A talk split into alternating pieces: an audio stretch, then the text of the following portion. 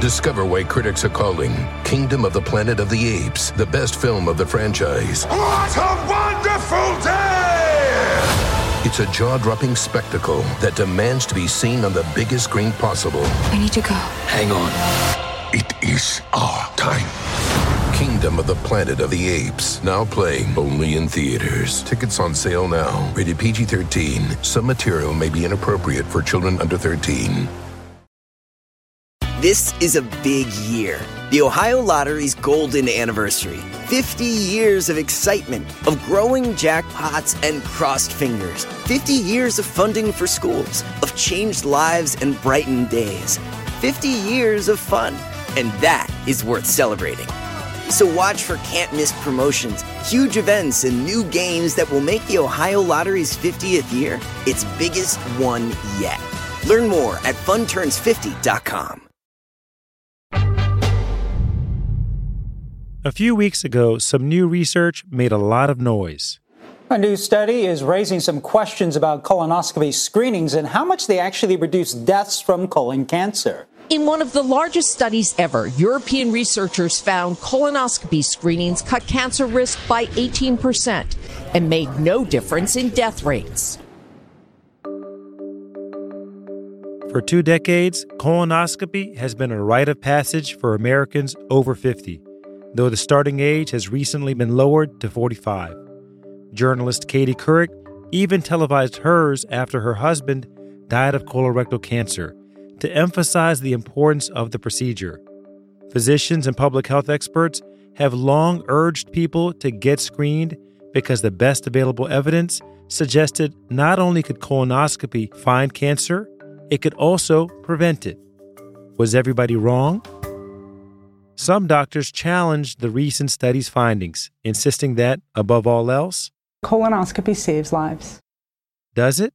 From the Freakonomics Radio Network, this is Freakonomics MD. I'm Bapu Jena. Today, I've got a cold, so please forgive my voice.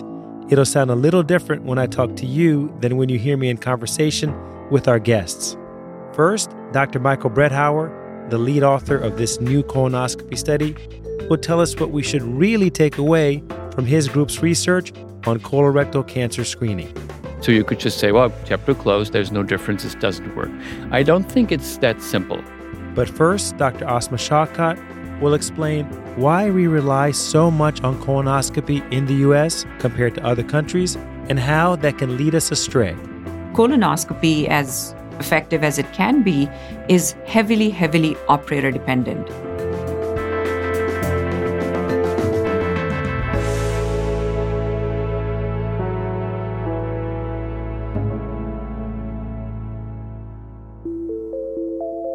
Colon cancer is the third most common cancer for both men and women in the US, accounts for about 150,000 new cancer cases in the US alone, and responsible for about 10% of all cancer related deaths.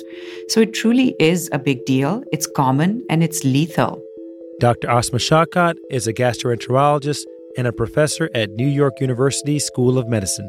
How I got into gastroenterology was I wanted to do something public health related. And I thought, what are some of the large public health questions that we have some good evidence for, but there's a lot of missing pieces where we could truly make a big difference?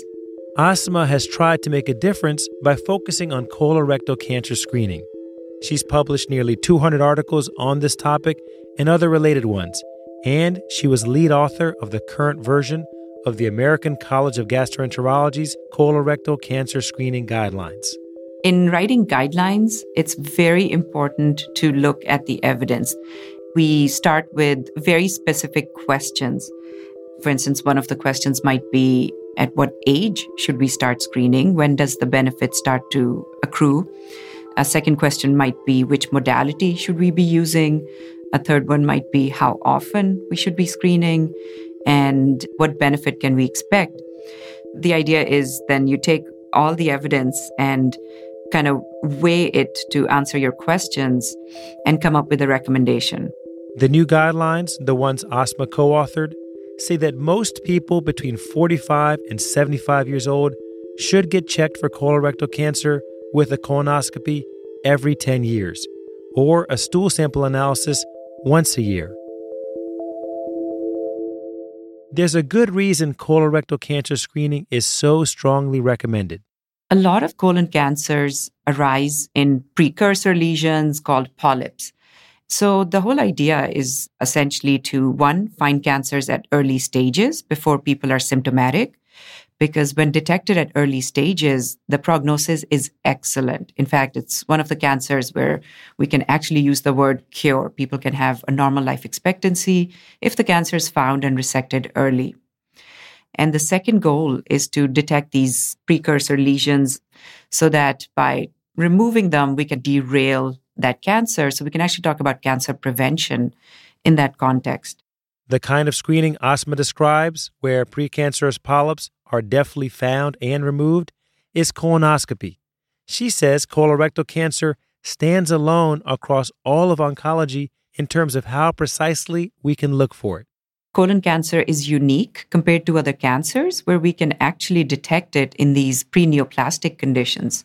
That makes it very different from other cancer where we actually look for the cancer itself. So in that regard, it's one of the more optimistic cancers to screen for. Colonoscopy has been recommended to screen for colorectal cancer since the mid 1990s. Uptake struggled initially.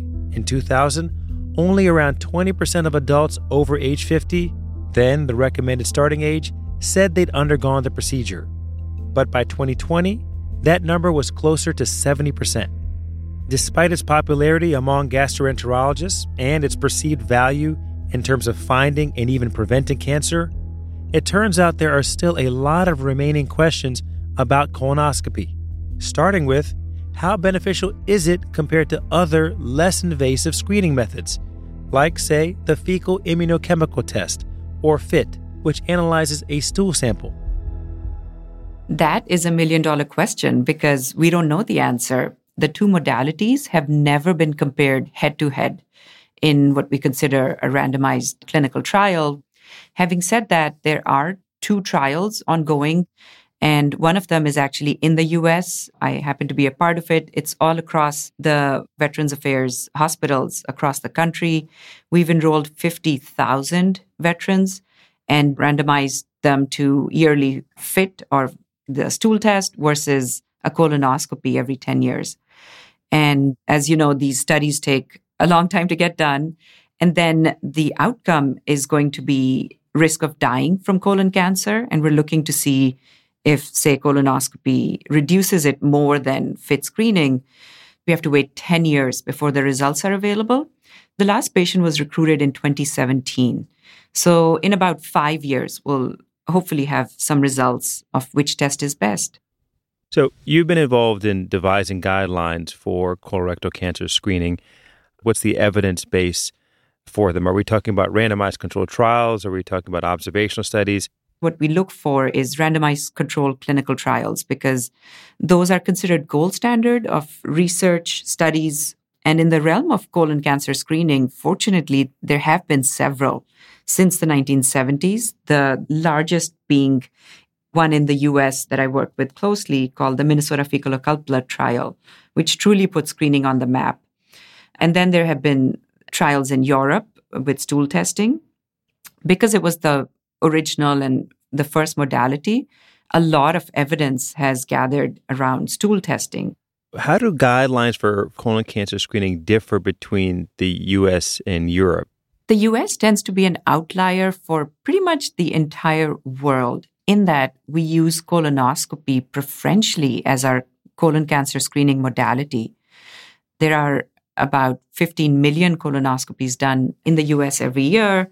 Everywhere else, Europe, Canada, and other places that have organized screening programs, such as Australia, parts of South America, the predominant colon cancer testing modality is the stool test or the newer version of that called FIT. And only because it's readily available, it's affordable, it has great evidence behind it, and it lends itself nicely to programmatic screening. So in Europe, the predominant modality is the fecal occult blood, and they actually do it every other year, whereas in the US, our recommendations are every year. And why is it that we rely more heavily on colonoscopy in the US compared to other countries? We're a resource wealthy nation and we like to use the best and the strongest resources we have. And in 2001, Medicare agreed to pay for colonoscopy as a screening tool. And truly, that's when the use soared. Is there variation in the quality of colonoscopies or in the people who perform them? And is that useful for telling us something about whether or not the identification and removal of polyps may have a causal effect on outcomes? Yes, and that's a very, very crucial point. So, colonoscopy, as effective as it can be, is heavily, heavily operator dependent. And as a result, about 20 years ago, we developed a set of quality indicators for colonoscopy. One of those indicators is, for instance, completion of the colonoscopy. So we've set a bar that the completion rate for a screening colonoscopy needs to be 95% or higher for an endoscopist. Another bar is the number of precancerous polyps detected by an endoscopist needs to be at the minimum 25% or more. So those are all indicators that tell us if the exam was able to detect the kinds of things that we want to use the exam for. Prior to the last month, what was the evidence base for the benefits of colonoscopy? There was great observational data from pretty large studies that suggested the benefit of screening using colonoscopy could reduce cancer incidence by about 85% and the risk of dying from colon cancer by somewhere between 60 to 80%. But as you know, observational studies inherently have design issues and they have a lot of biases because the comparison groups aren't balanced. So, therefore, some of the results you're getting with a group undergoing colonoscopy may be not just the colonoscopy, but other factors that make them healthier or less likely to develop cancer or die from it. And the field has been looking for randomized controlled trial evidence on colonoscopy. And we've been waiting for a trial on colonoscopy and asking for one, and our wish was answered. And it's one of those be careful what you ask for because you may or may not want to know what it says. What does it say? After the break, we'll talk with the lead author of this long wished for randomized control trial on colonoscopy that has stirred strong emotions on both sides of the debate. People start doing things because they are convinced, for some reason, with limited data, that this is the right thing to do. I'm Bapu Jena, and this is Freakonomics MD.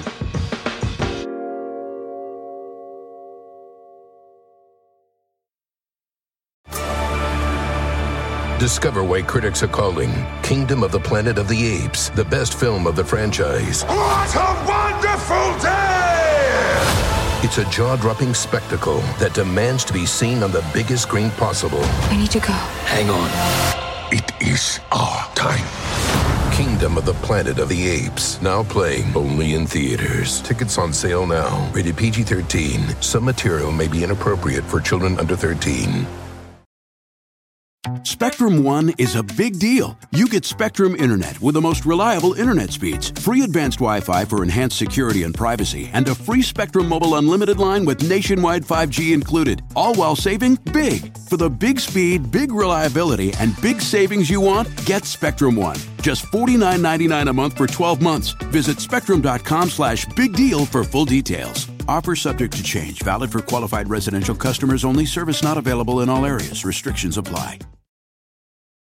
Life is a highway, and on it there will be many chicken sandwiches. But there's only one McCrispy. So go ahead and hit the turn signal if you know about this juicy gem of a detour.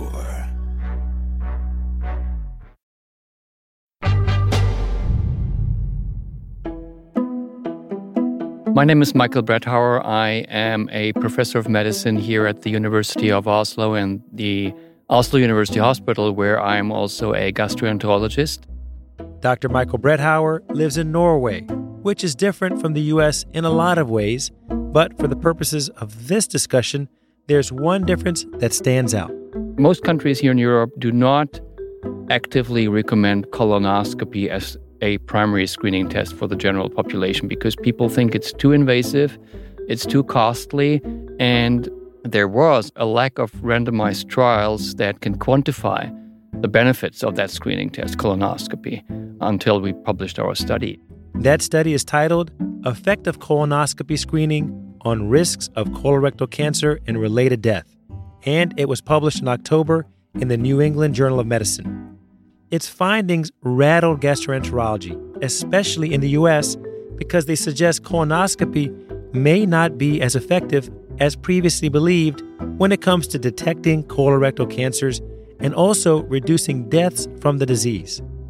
On its face, this runs counter to what previous research has shown. Is this study a game changer? As Asma Shaukat told us earlier, to do a proper randomized controlled trial of colorectal cancer screening methods, you'd need a lot of time, which Michael and his team had. We started to plan this trial 15 years ago. We had our first meeting in 2005. And already then, we had a strong interest in finding out what the benefits and the harms are of colonoscopy screening for the general population to be used as a colorectal cancer screening tool. So we wanted to find out because we thought, well, we would like to know with the best methodology available, which are randomized trials, how large is the benefit as compared to the harms? And then we set out to plan this trial, which happened to be very, very large and needed to run for a long, long time. Tell me about the study design, where the patients were, how they were recruited, what was done, all that. The research question we ask is what are the benefits of introducing a screening program for a general population of people around 60 years of age, which is usually a good screening age for colorectal cancer? What is the effect of such a population screening program?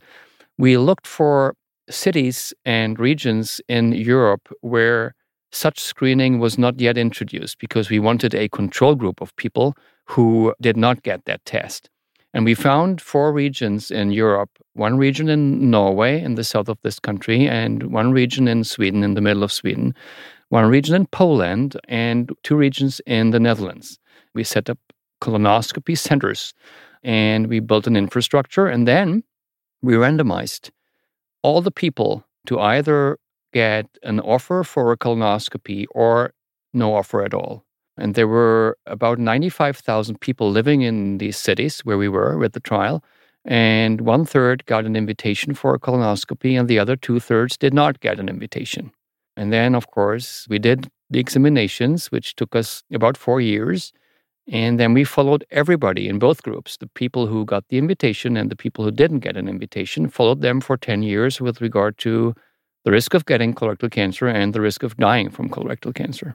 And what was the standard of care for patients in those regions before the trial was conducted? The standard of care was no screening, which was important for us. There was no screening program set up by the government or the local authorities, and there were no private endoscopy clinics as you would have in the US. This is different. This is Europe, so it's a public healthcare system. And so there would be no availability for people in the control group to get screening. Obviously, there were services if they were referred by their GP for some complaints that was available, but not colonoscopies for screening in the usual care group. So, in the usual care group, no access to colonoscopy really, unless they had symptoms like bleeding from below or something like that. Correct. Were they doing stool testing or any other form of non invasive testing? No, no, no testing at all. No, nothing. How many people got colonoscopies in the invitation group the participation rate of the people who got an invitation was different in the four different countries. So here in Norway, where I'm sitting right now, 60%, six zero of all the people who we invited said yes and underwent a colonoscopy, which is a very high number. In the other countries, it was lower. In Poland, it was 33% of the people. In Sweden, it was about 42%. And in the Netherlands, which is not part of the current paper, it was down to 22. So between 22 and 60% of the people showed up for their colonoscopy. And then what did you find? We did all these colonoscopies, about 13,000 colonoscopies. We removed a lot of polyps. We found some cancers, obviously, some early cancers. And over here, we have all these registries that follow people over time. So it was easy for us to check if people got cancer or if they died of cancer. we found that after 10 years, the people in the screening group, the folks who did not get an offer for screening, 1.22% got colorectal cancer, as compared to 0.98% in the screening group, which is a relative risk reduction of 18%, 18%. That's the main outcome. So, that of course includes all the people who were randomized to screening but did not show up. We also did so called per protocol analysis, where you only look at the people who actually got the colonoscopy as compared to the people in the control group. Now, that is a tricky analysis to do because you always have selection bias of the people who show up versus the control group. There is more uncertainty to these estimates. However, the results were, of course, more favorable for screening. So, for risk of colorectal cancer, the effect was 31% reduction. And then we looked at death of colorectal cancer. There, the risk overall of dying of colorectal cancer was low. Even in the control group, it was not higher than 0.3%, which is a very low risk. And the reduction in the screening group was not different, and it was 0.15% in the per protocol analysis, which is a 50% 50 decrease, but all on very low levels. The risk of dying from colorectal cancer was very low in both groups. And then what did you find for the overall or all cause mortality? The all cause mortality was not different between the groups. About 11% of people died of any cause in both groups, so there was no difference. So, how would you then put together the findings? You found an 18% reduction in colorectal cancer for those people who were invited, but you didn't find a statistically significant reduction in colon cancer mortality for that group. What I would say for colorectal cancer risk is that the real effect is somewhere between 18 and 31% risk reduction. And then I think it's very important to talk about the absolute risks and the absolute risk reductions. If I want to know, okay, should I do this? I would like to know so, what is my risk to start with? What is my risk of getting this disease? If I buy a car, for example, when I walk into the shop and the car dealer says, Hey, you can buy this car for 50% off, I would still like to know the price of the car, right? I don't buy the car just with that piece of information that it's 50% reduced. So I think we should start at saying, well, look, the risk of getting this disease over 10 years is 1.2%. If you find this risk interesting enough to do something about it, if you go to a colonoscopy, you can probably reduce it to, let's say, 0.8 or 0.9, somewhere around there. And that, I think, is the information we need to give to patients or to people to make a conscious decision about if they want to do this or not. It's a hallmark of a clinical study when I see economists tweeting about Yes. a study. And one of the points that I saw a lot of my colleagues making is that so 42% of those people ended up getting a colonoscopy. If you look at that group on average and you compare it to the usual care group on average, and you don't find a statistically significant reduction in colon cancer mortality, is it because the intervention, in this case, the colonoscopy, wasn't effective, or because only 42% of people in the group got it? And in economics, the way we deal with that is we view that randomization as an instrument or an instrumental variable. It's not perfect, but you basically are randomizing people to a higher probability of getting the treatment.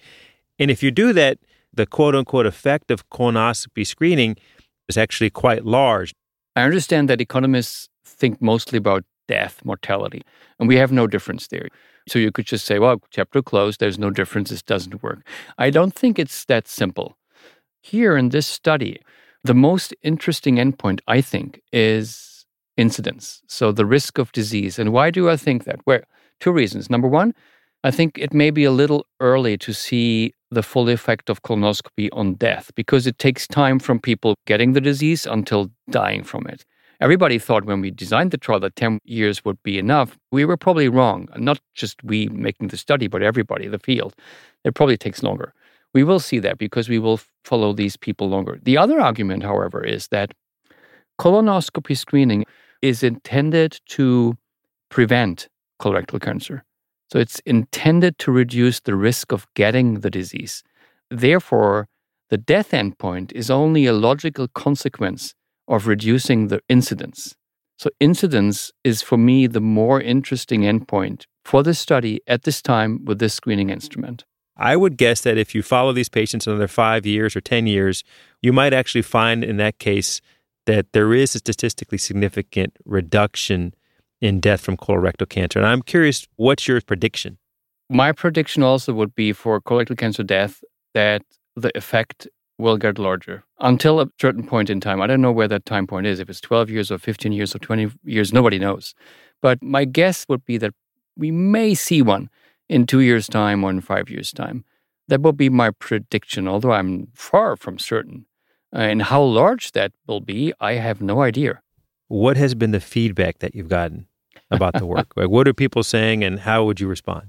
There were some heated discussions the first days after the publication, especially in the United States, but things have calmed down and we have had some nice conversations. What everybody says, and I certainly appreciate, is that this is a good study and we did it well and it was well designed and executed which we like obviously because we put a lot of thinking and emphasis into that and that it moves the field forward because this is the first randomized trial with this screening tool. I think in the gi community there was disappointment. Because especially in the US everybody thought at least in the field that colonoscopy would have a far higher benefit. People start doing things because they are convinced for some reason with limited data that this is the right thing to do. The study was what we have been waiting for and asking for. The biggest criticism about colonoscopy screening is that we did not have randomized clinical trials showing the benefit or how effective it was. Dr. Asma Shaukat again. Observational studies are always optimistic and more rosy than real life. And we've seen this time and time again. So that's why we do randomized trials. We do expect the differences from observational studies to shrink, but nobody quite expected it to be as low as 20%. The lack of reduction in colon cancer mortality, I think, is somewhat premature and perhaps shouldn't have been included in the main study because for colon cancer mortality, the study is grossly underpowered. So just because we don't see a difference doesn't mean there isn't one, but that's lost when you read the results. Do you think people are going to shun colonoscopy now, or could it even have like the opposite effect because of all the attention it got? So there was a large public health outcry and also from the medical community. What I'm seeing is exactly what you alluded to is actually such a strong reaction that it might put screening on the forefront of people's minds and invoke a discussion with their providers, give them that extra nudge to think about it and then perhaps even schedule it. So we might see some uh, unanticipated benefits of this. And how would Dr. Michael Bretthauer advise his patients? I would start with explaining them their risk and there are very good calculators online where you can actually calculate your risk of getting colorectal cancer, and they would come up with the risk of, let's say, 1% over the next 10 years. If they say, tell me what I can do and how much I can reduce, then I would say, okay, you can go from 1% to, let's say, 0.8%, which is a 20% risk reduction if you come to me next week in the office and we do a colonoscopy. And then I would explain to them the harms they need to take into consideration, so perforation and bleeding, and then finally, I would explain to them what a colonoscopy entails, all the things that are involved with it. And then I think at the end, I will tell them, now you make your decision. And some people would say yes, and some people would say no. And that is really what is called shared decision making between a doctor and patient. They need to understand the harms and the burdens, and then they need to make a decision. And that's not my decision, that's theirs. So, what happened when it was his decision? I had a colonoscopy. I thought, for me personally, it was a deal that I was comfortable with, with the numbers that we just talked about. It was negative. So, if I'm going to do another one in 10 years, I'm not sure. I will look up the numbers then and decide. As Dr. Michael Bretthauer said, once you start doing something like colonoscopy based on limited data, it can be hard to slow that momentum colonoscopy is pretty safe overall, but it does come with risks. both from the test itself and from the anesthesia. There's also the preparation, which can be unpleasant. We should hold invasive tests like colonoscopies to the same standard we hold drugs randomized controlled trials. Studies like Michael's and the research Asma is doing bring us closer. For that, we owe them and their colleagues a debt of gratitude. That's it for today's show. I'd like to thank my guests, Asma Shaukat and Michael Bretthauer. And here's an idea for you based on my conversations with them. If you want to study the effectiveness of colonoscopy, you need randomization, either in a trial like Michael did or natural randomization, like we talk about all the time on this show. So, what about this? We know doctors are affected when their patients have a bad outcome. In reaction, they might change how they practice. When a patient is diagnosed with colon cancer, their physician might start encouraging colon cancer screening more often to other patients because of the salience of that recent diagnosis. You might then see higher colonoscopy rates in these patients compared to eligible patients the doctor saw before the colon cancer case. If that happens, you'd have a natural experiment to study if that greater screening led to lower cancer related mortality. You'd need lots of data over lots of years, but it's doable. What ideas do you have? Did you hear about the colonoscopy study in the news? Did it change the way you thought about screening? Email me your thoughts because I'd love to hear them. I'm at bapu at freakonomics.com. That's B A P U at freakonomics.com. And speaking of research, we know that people typically take advice on which podcasts to listen to based on recommendations from people they know and trust. So go find someone who knows you and trusts you and tell them to subscribe to Freakonomics MD. Coming up next week, we had been caught flat footed. We had missed a window of opportunity to really get this virus under control. If that voice sounds familiar, it's probably because you've heard Dr. Ashish Jha before.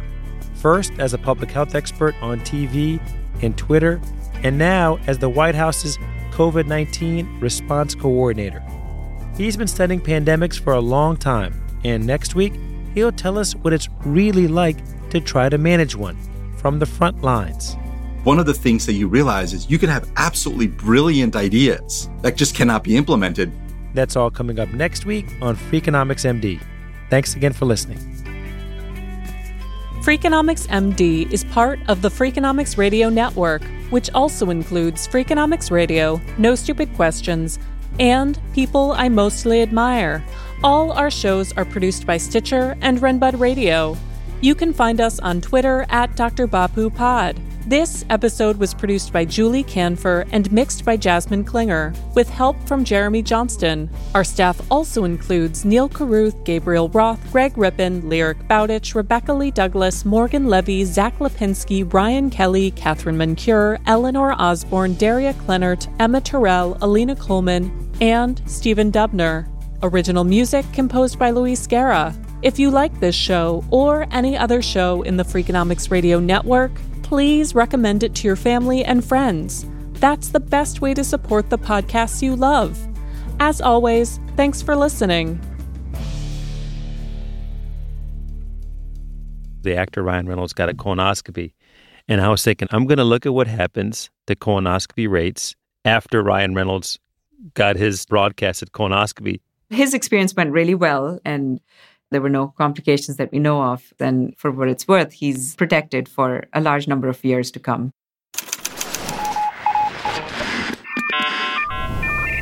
The Freakonomics Radio Network, the hidden side of everything. Stitcher. Start clean with Clorox because Clorox delivers a powerful clean every time. Because messes happen. Because. Hey, listen. Remember how you told me to toss those takeout containers before we left for vacation? And you were like, I'm serious. If that leaks over the counter, it'll be a slimy abomination by the time I get back. And I was like, yeah, yeah, yeah. Of course. Don't worry about it. I won't forget. well. Ooh, yeah. That happens. So start clean with Clorox. Use Clorox products as directed. Rinse after use if in contact with food surface. Life is a highway, and on it there will be many chicken sandwiches. But there's only one McCrispy. So go ahead and hit the turn signal if you know about this juicy gem of a detour.